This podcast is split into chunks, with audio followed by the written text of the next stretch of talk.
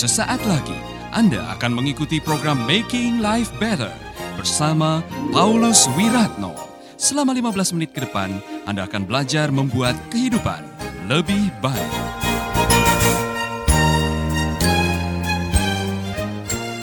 Pagi hari ini saya mau uh, menyampaikan sebuah renungan yang saya pikir sudah lama saya mau menyampaikan ini. Bagaimana mengakhiri dengan baik. Bagaimana mengakhiri dengan baik dalam kehidupan kita ini. Pada akhirnya kita semua akan mengakhiri hidup kita, saudara-saudara. Ini bukan ramalan, ini bukan ubiat. Anda akan mati. Ini mungkin agak kasar, tapi ini kenyataan. Anda akan mengakhiri hidup ini Katakan kepada teman di samping, jangan lupa ya, suatu saat kamu akan meninggalkan dunia ini.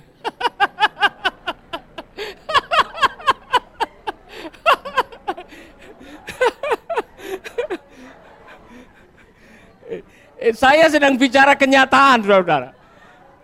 Kita semua akan meninggalkan dunia ini. Anda sadar atau tidak sadar, Anda mau atau tidak mau, Anda siap atau tidak siap, kita akan meninggalkan dunia ini.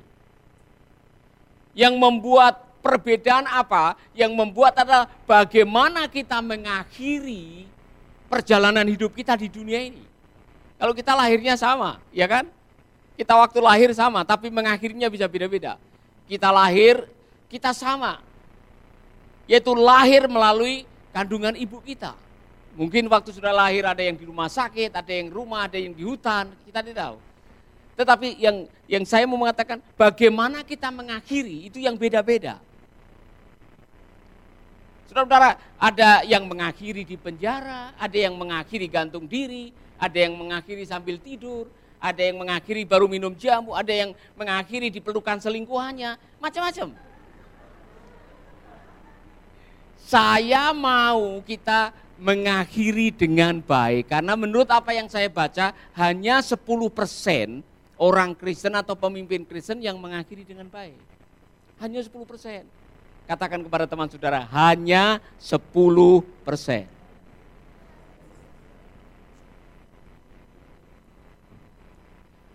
Hanya 10%. Bahkan ada survei di Alkitab Pemimpin-pemimpin di Alkitab yang mengakhiri dengan baik hanya 30 persen.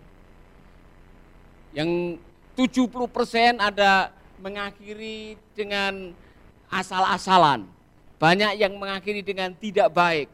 Banyak yang uh, mengakhiri dengan banyak penyesalan. Nah, saya suka mengatakan ini kepada Anda semuanya. Kalau nanti waktu Anda meninggalkan dunia ini, dan Anda mempercayai ayat yang mengatakan debu kembali kepada debu, roh keba, uh, kembali kepada penciptanya. Jadi waktu kita meninggalkan dunia ini, tubuh kita akan dimakamkan, dikuburkan, ya kan?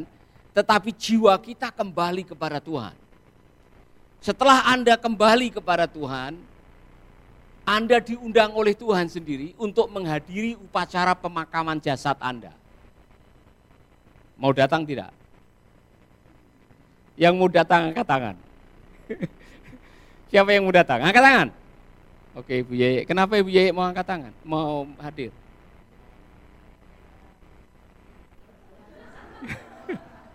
ya. ya.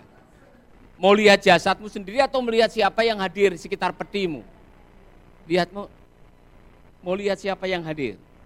Dan saya mau datang. Siapa yang mau datang? Saya ulangi lagi. Oke, Arvin datang. Ibu apa akhirnya muda. Ya.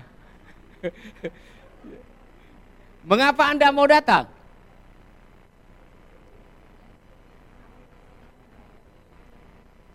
Ya, saya mau datang karena saya mau mendengar apa kata istri saya, apa kata anak-anak saya. Mungkin saya sudah punya cucu, apa kata cucu-cucu saya.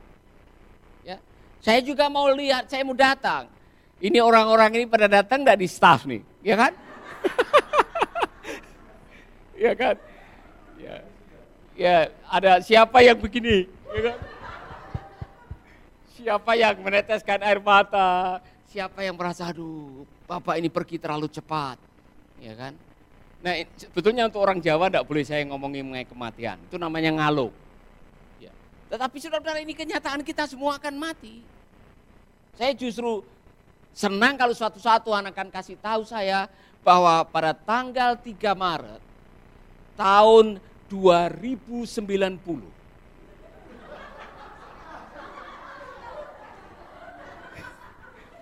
ya kan? Kamu akan dipanggil Tuhan tepat jam 10 pagi misalkan. Saya bisa siap-siap dari sekarang. Saya pikir sudah tahun 2090 saya umur berapa. Saudara-saudara, waktu kita tahu bahwa kita akan mengakhiri hidup ini dan bahwa akhir hidup kita ini penting untuk kita siapkan dari sekarang, saudara tidak akan bermain-main dengan hidup. Mengakhiri dengan baik itu tidak mudah karena survei tadi membuktikan hanya 10% orang yang mengakhiri dengan baik. Saya pernah mengatakan Pak Steve Farrer yang menulis buku Finishing Strong itu membuat sebuah studi penelitian di Amerika pada tahun 2009 ada 209 249 pemimpin Kristen yang mati dengan sangat-sangat uh, menyedihkan karena waktu mati meninggalkan kesan yang tidak baik kepada istrinya, kepada keluarganya, kepada jemaatnya. Nah setelah diteliti saudara-saudara, 249 pemimpin Kristen ini ternyata mereka melakukan hal yang sama. Mereka tidak bisa mengakhiri dengan baik. Dan saudara-saudara, akhirnya Pak Steve Farrer membuat perbandingan. Mereka-mereka yang mengakhiri dengan baik dan mereka-mereka yang mengakhiri dengan tidak baik. Hanya ada satu nama yang waktu itu disebutkan orang atau pemimpin Kristen yang mengakhiri dengan sangat baik adalah almarhum Billy Graham. Almarhum Billy Graham. Kemudian diteliti, mengapa ini ada orang Kristen yang mengakhiri dengan baik dan mengapa banyak yang mengakhiri dengan tidak baik. Nah, saudara-saudara, yang mengakhiri dengan tidak baik ternyata adalah orang-orang yang saya bilang kebal dengan peringatan. Tidak sensitif dengan suara Tuhan. Tidak peka dengan apa yang dikatakan oleh Roh Kudus dalam hidup mereka. Sehingga mereka melakukan hal-hal yang sudah tahu salah tapi tetap diterjang.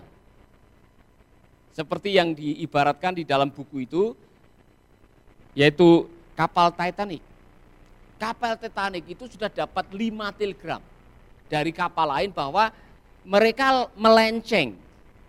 Sedikit beberapa derajat melenceng dan akan menabrak gunung es. Sebetulnya bagian komunikasi sudah menerima peringatan ini beberapa kali tapi tidak disampaikan kepada Kapten Smith. Itu persoalannya. Lima menit sebelum nabrak baru dikasih tahu, tapi sudah telat.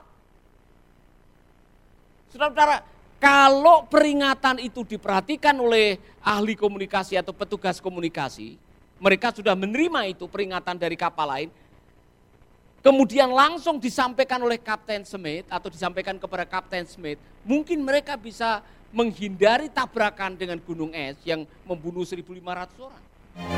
Anda masih bersama Paulus Wiratno di Making Life Better. Tapi karena bagian komunikasi tidak peka dan tidak disampaikan, akibatnya ribuan orang meninggal. Nah saudara-saudara Tuhan sudah memberikan kepada kita hati nurani yang bisa menjadi uh, semacam sirine atau akan menolong saudara memberikan warning. Kalau Anda melakukan sesuatu yang salah yang bisa mencelakakan, hati nurani kita ini akan bersuara kepada kita akan menuduh kita bahwa apa yang kita lakukan salah. Siapa yang pertama kali nyuri, saudara bisa tidur. Siapa yang pernah nyuri? Ya angkat tangan, tidak usah, tidak akan dihukum saudara karena sudah terjadi lama. Ya kan? Jujur aja. Yusuf pernah nyuri. Nyuri apa? Nyuri. Siapa tadi yang angkat tangan di sini? Ada pernah nyuri apa? Arpin pernah nyuri apa? Nyuri mangga. Siapa yang ngabisin mangga kemarin di sini?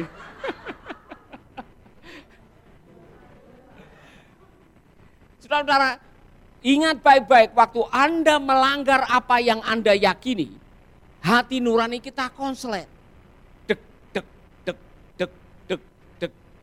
Semakin keras.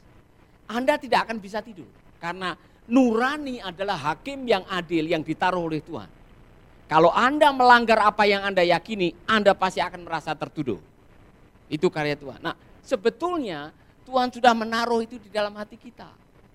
Sebetulnya Kapten Smith sudah tahu bahwa harusnya tidak nabrak gunung es itu. Kalau kalau peringatan itu disampaikan kepadanya.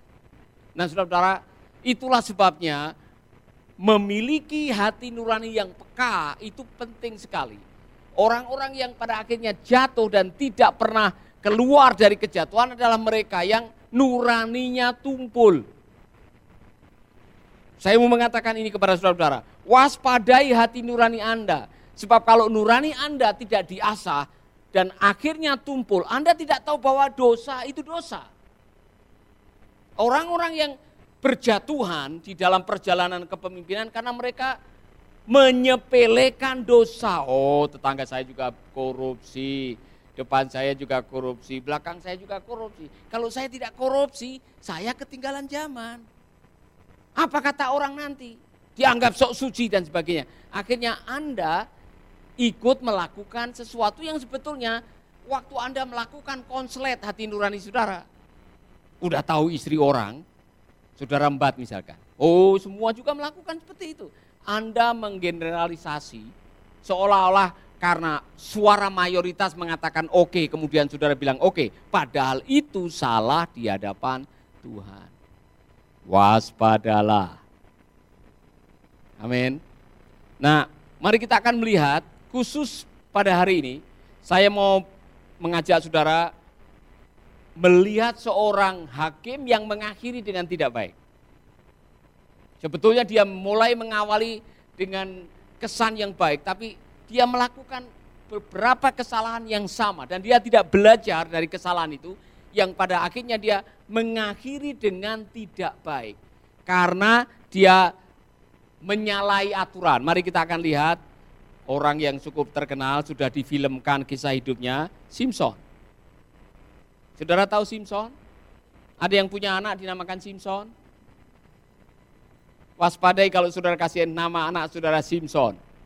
Sebab Simpson punya akhir hidup yang tidak baik.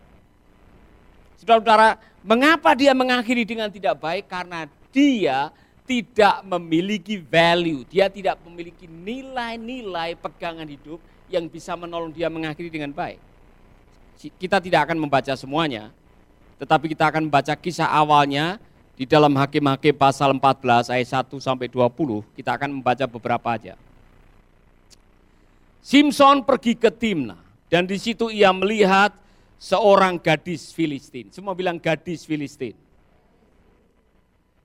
Dia melihat gadis Filistin. Ia pulang dan memberitahukan kepada ayahnya dan ibunya, di Timna aku melihat seorang gadis Filistin. Tolong ambillah dia menjadi istriku. Dia belum mengikuti konseling pernikahan, dia belum ikut pelajaran pernikahan.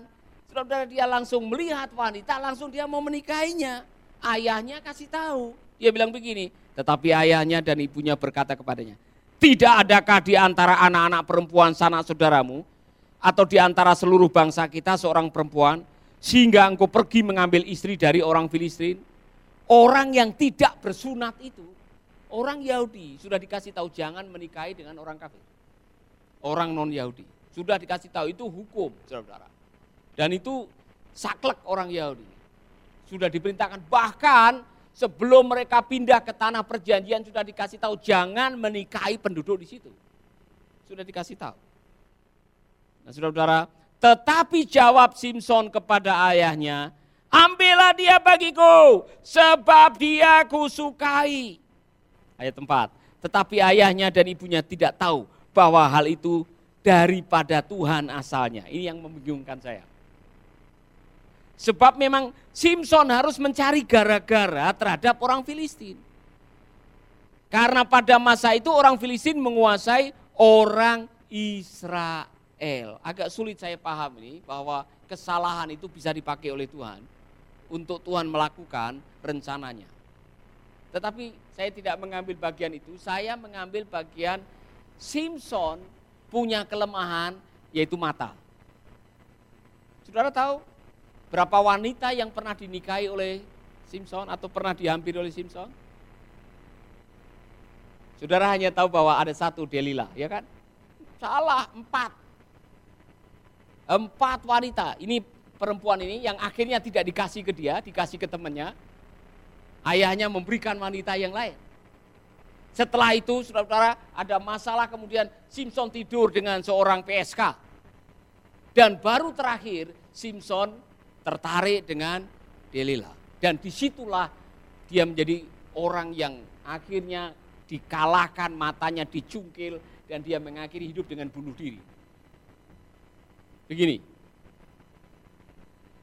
pelajaran yang baik buat kita semua. Kalau Anda ingin mengakhiri dengan baik, dalam hidup ini kita hanya mengakhiri hidup ini sekali. Saya ulangi lagi, hidup sekali, mati sekali. Tolong dua-duanya dipikirkan mulai dari sekarang, mau mengakhiri bagaimana. Amin. Saya ulangi lagi, hidup sekali, mati juga sekali. Mau mengakhiri bagaimana? Yang penting bukan bagaimana Anda memulai, yang penting bagaimana Anda mengakhiri. Amin. Saya yakin kita semua memulai lahir di dunia sama nasibnya. Semua kita lahir dari rahim seorang wanita.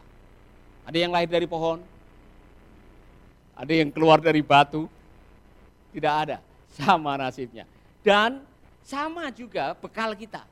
Kita lahir tidak bawa apa-apa. Ya kan? Kita lahir dengan telanjang, kita kembali dengan telanjang, kata Alkitab.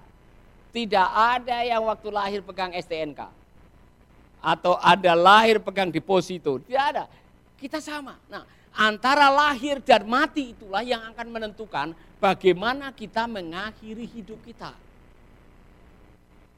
Saudara-saudara saya tadi mengatakan, kalau Anda suatu saat di akhir kehidupan Anda, anda diundang untuk menghadiri upacara pemakaman diri Anda sendiri. Mau hadir tidak? Sahabat, Anda baru saja mendengarkan Making Life Better bersama Paulus Wiratno.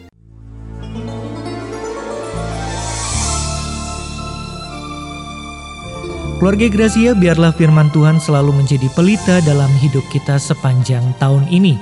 Dengarkan selalu radio Suara Gracia di 95,9 FM, streaming di suaragratiafm.com streaming atau dengan aplikasi Android Radio Suara Gratia yang tersedia di Play Store. Jika Anda diberkati oleh siaran Suara Gracia FM dan mengalami kuasa mujizat Tuhan, mari menjadi berkat dengan mengirimkan kesaksian ke WhatsApp Radio Suara Gracia FM di 0817 222959. Biarlah melalui kesaksian Anda, banyak jiwa dikuatkan dan dibangkitkan kembali imannya. Tuhan memberkati.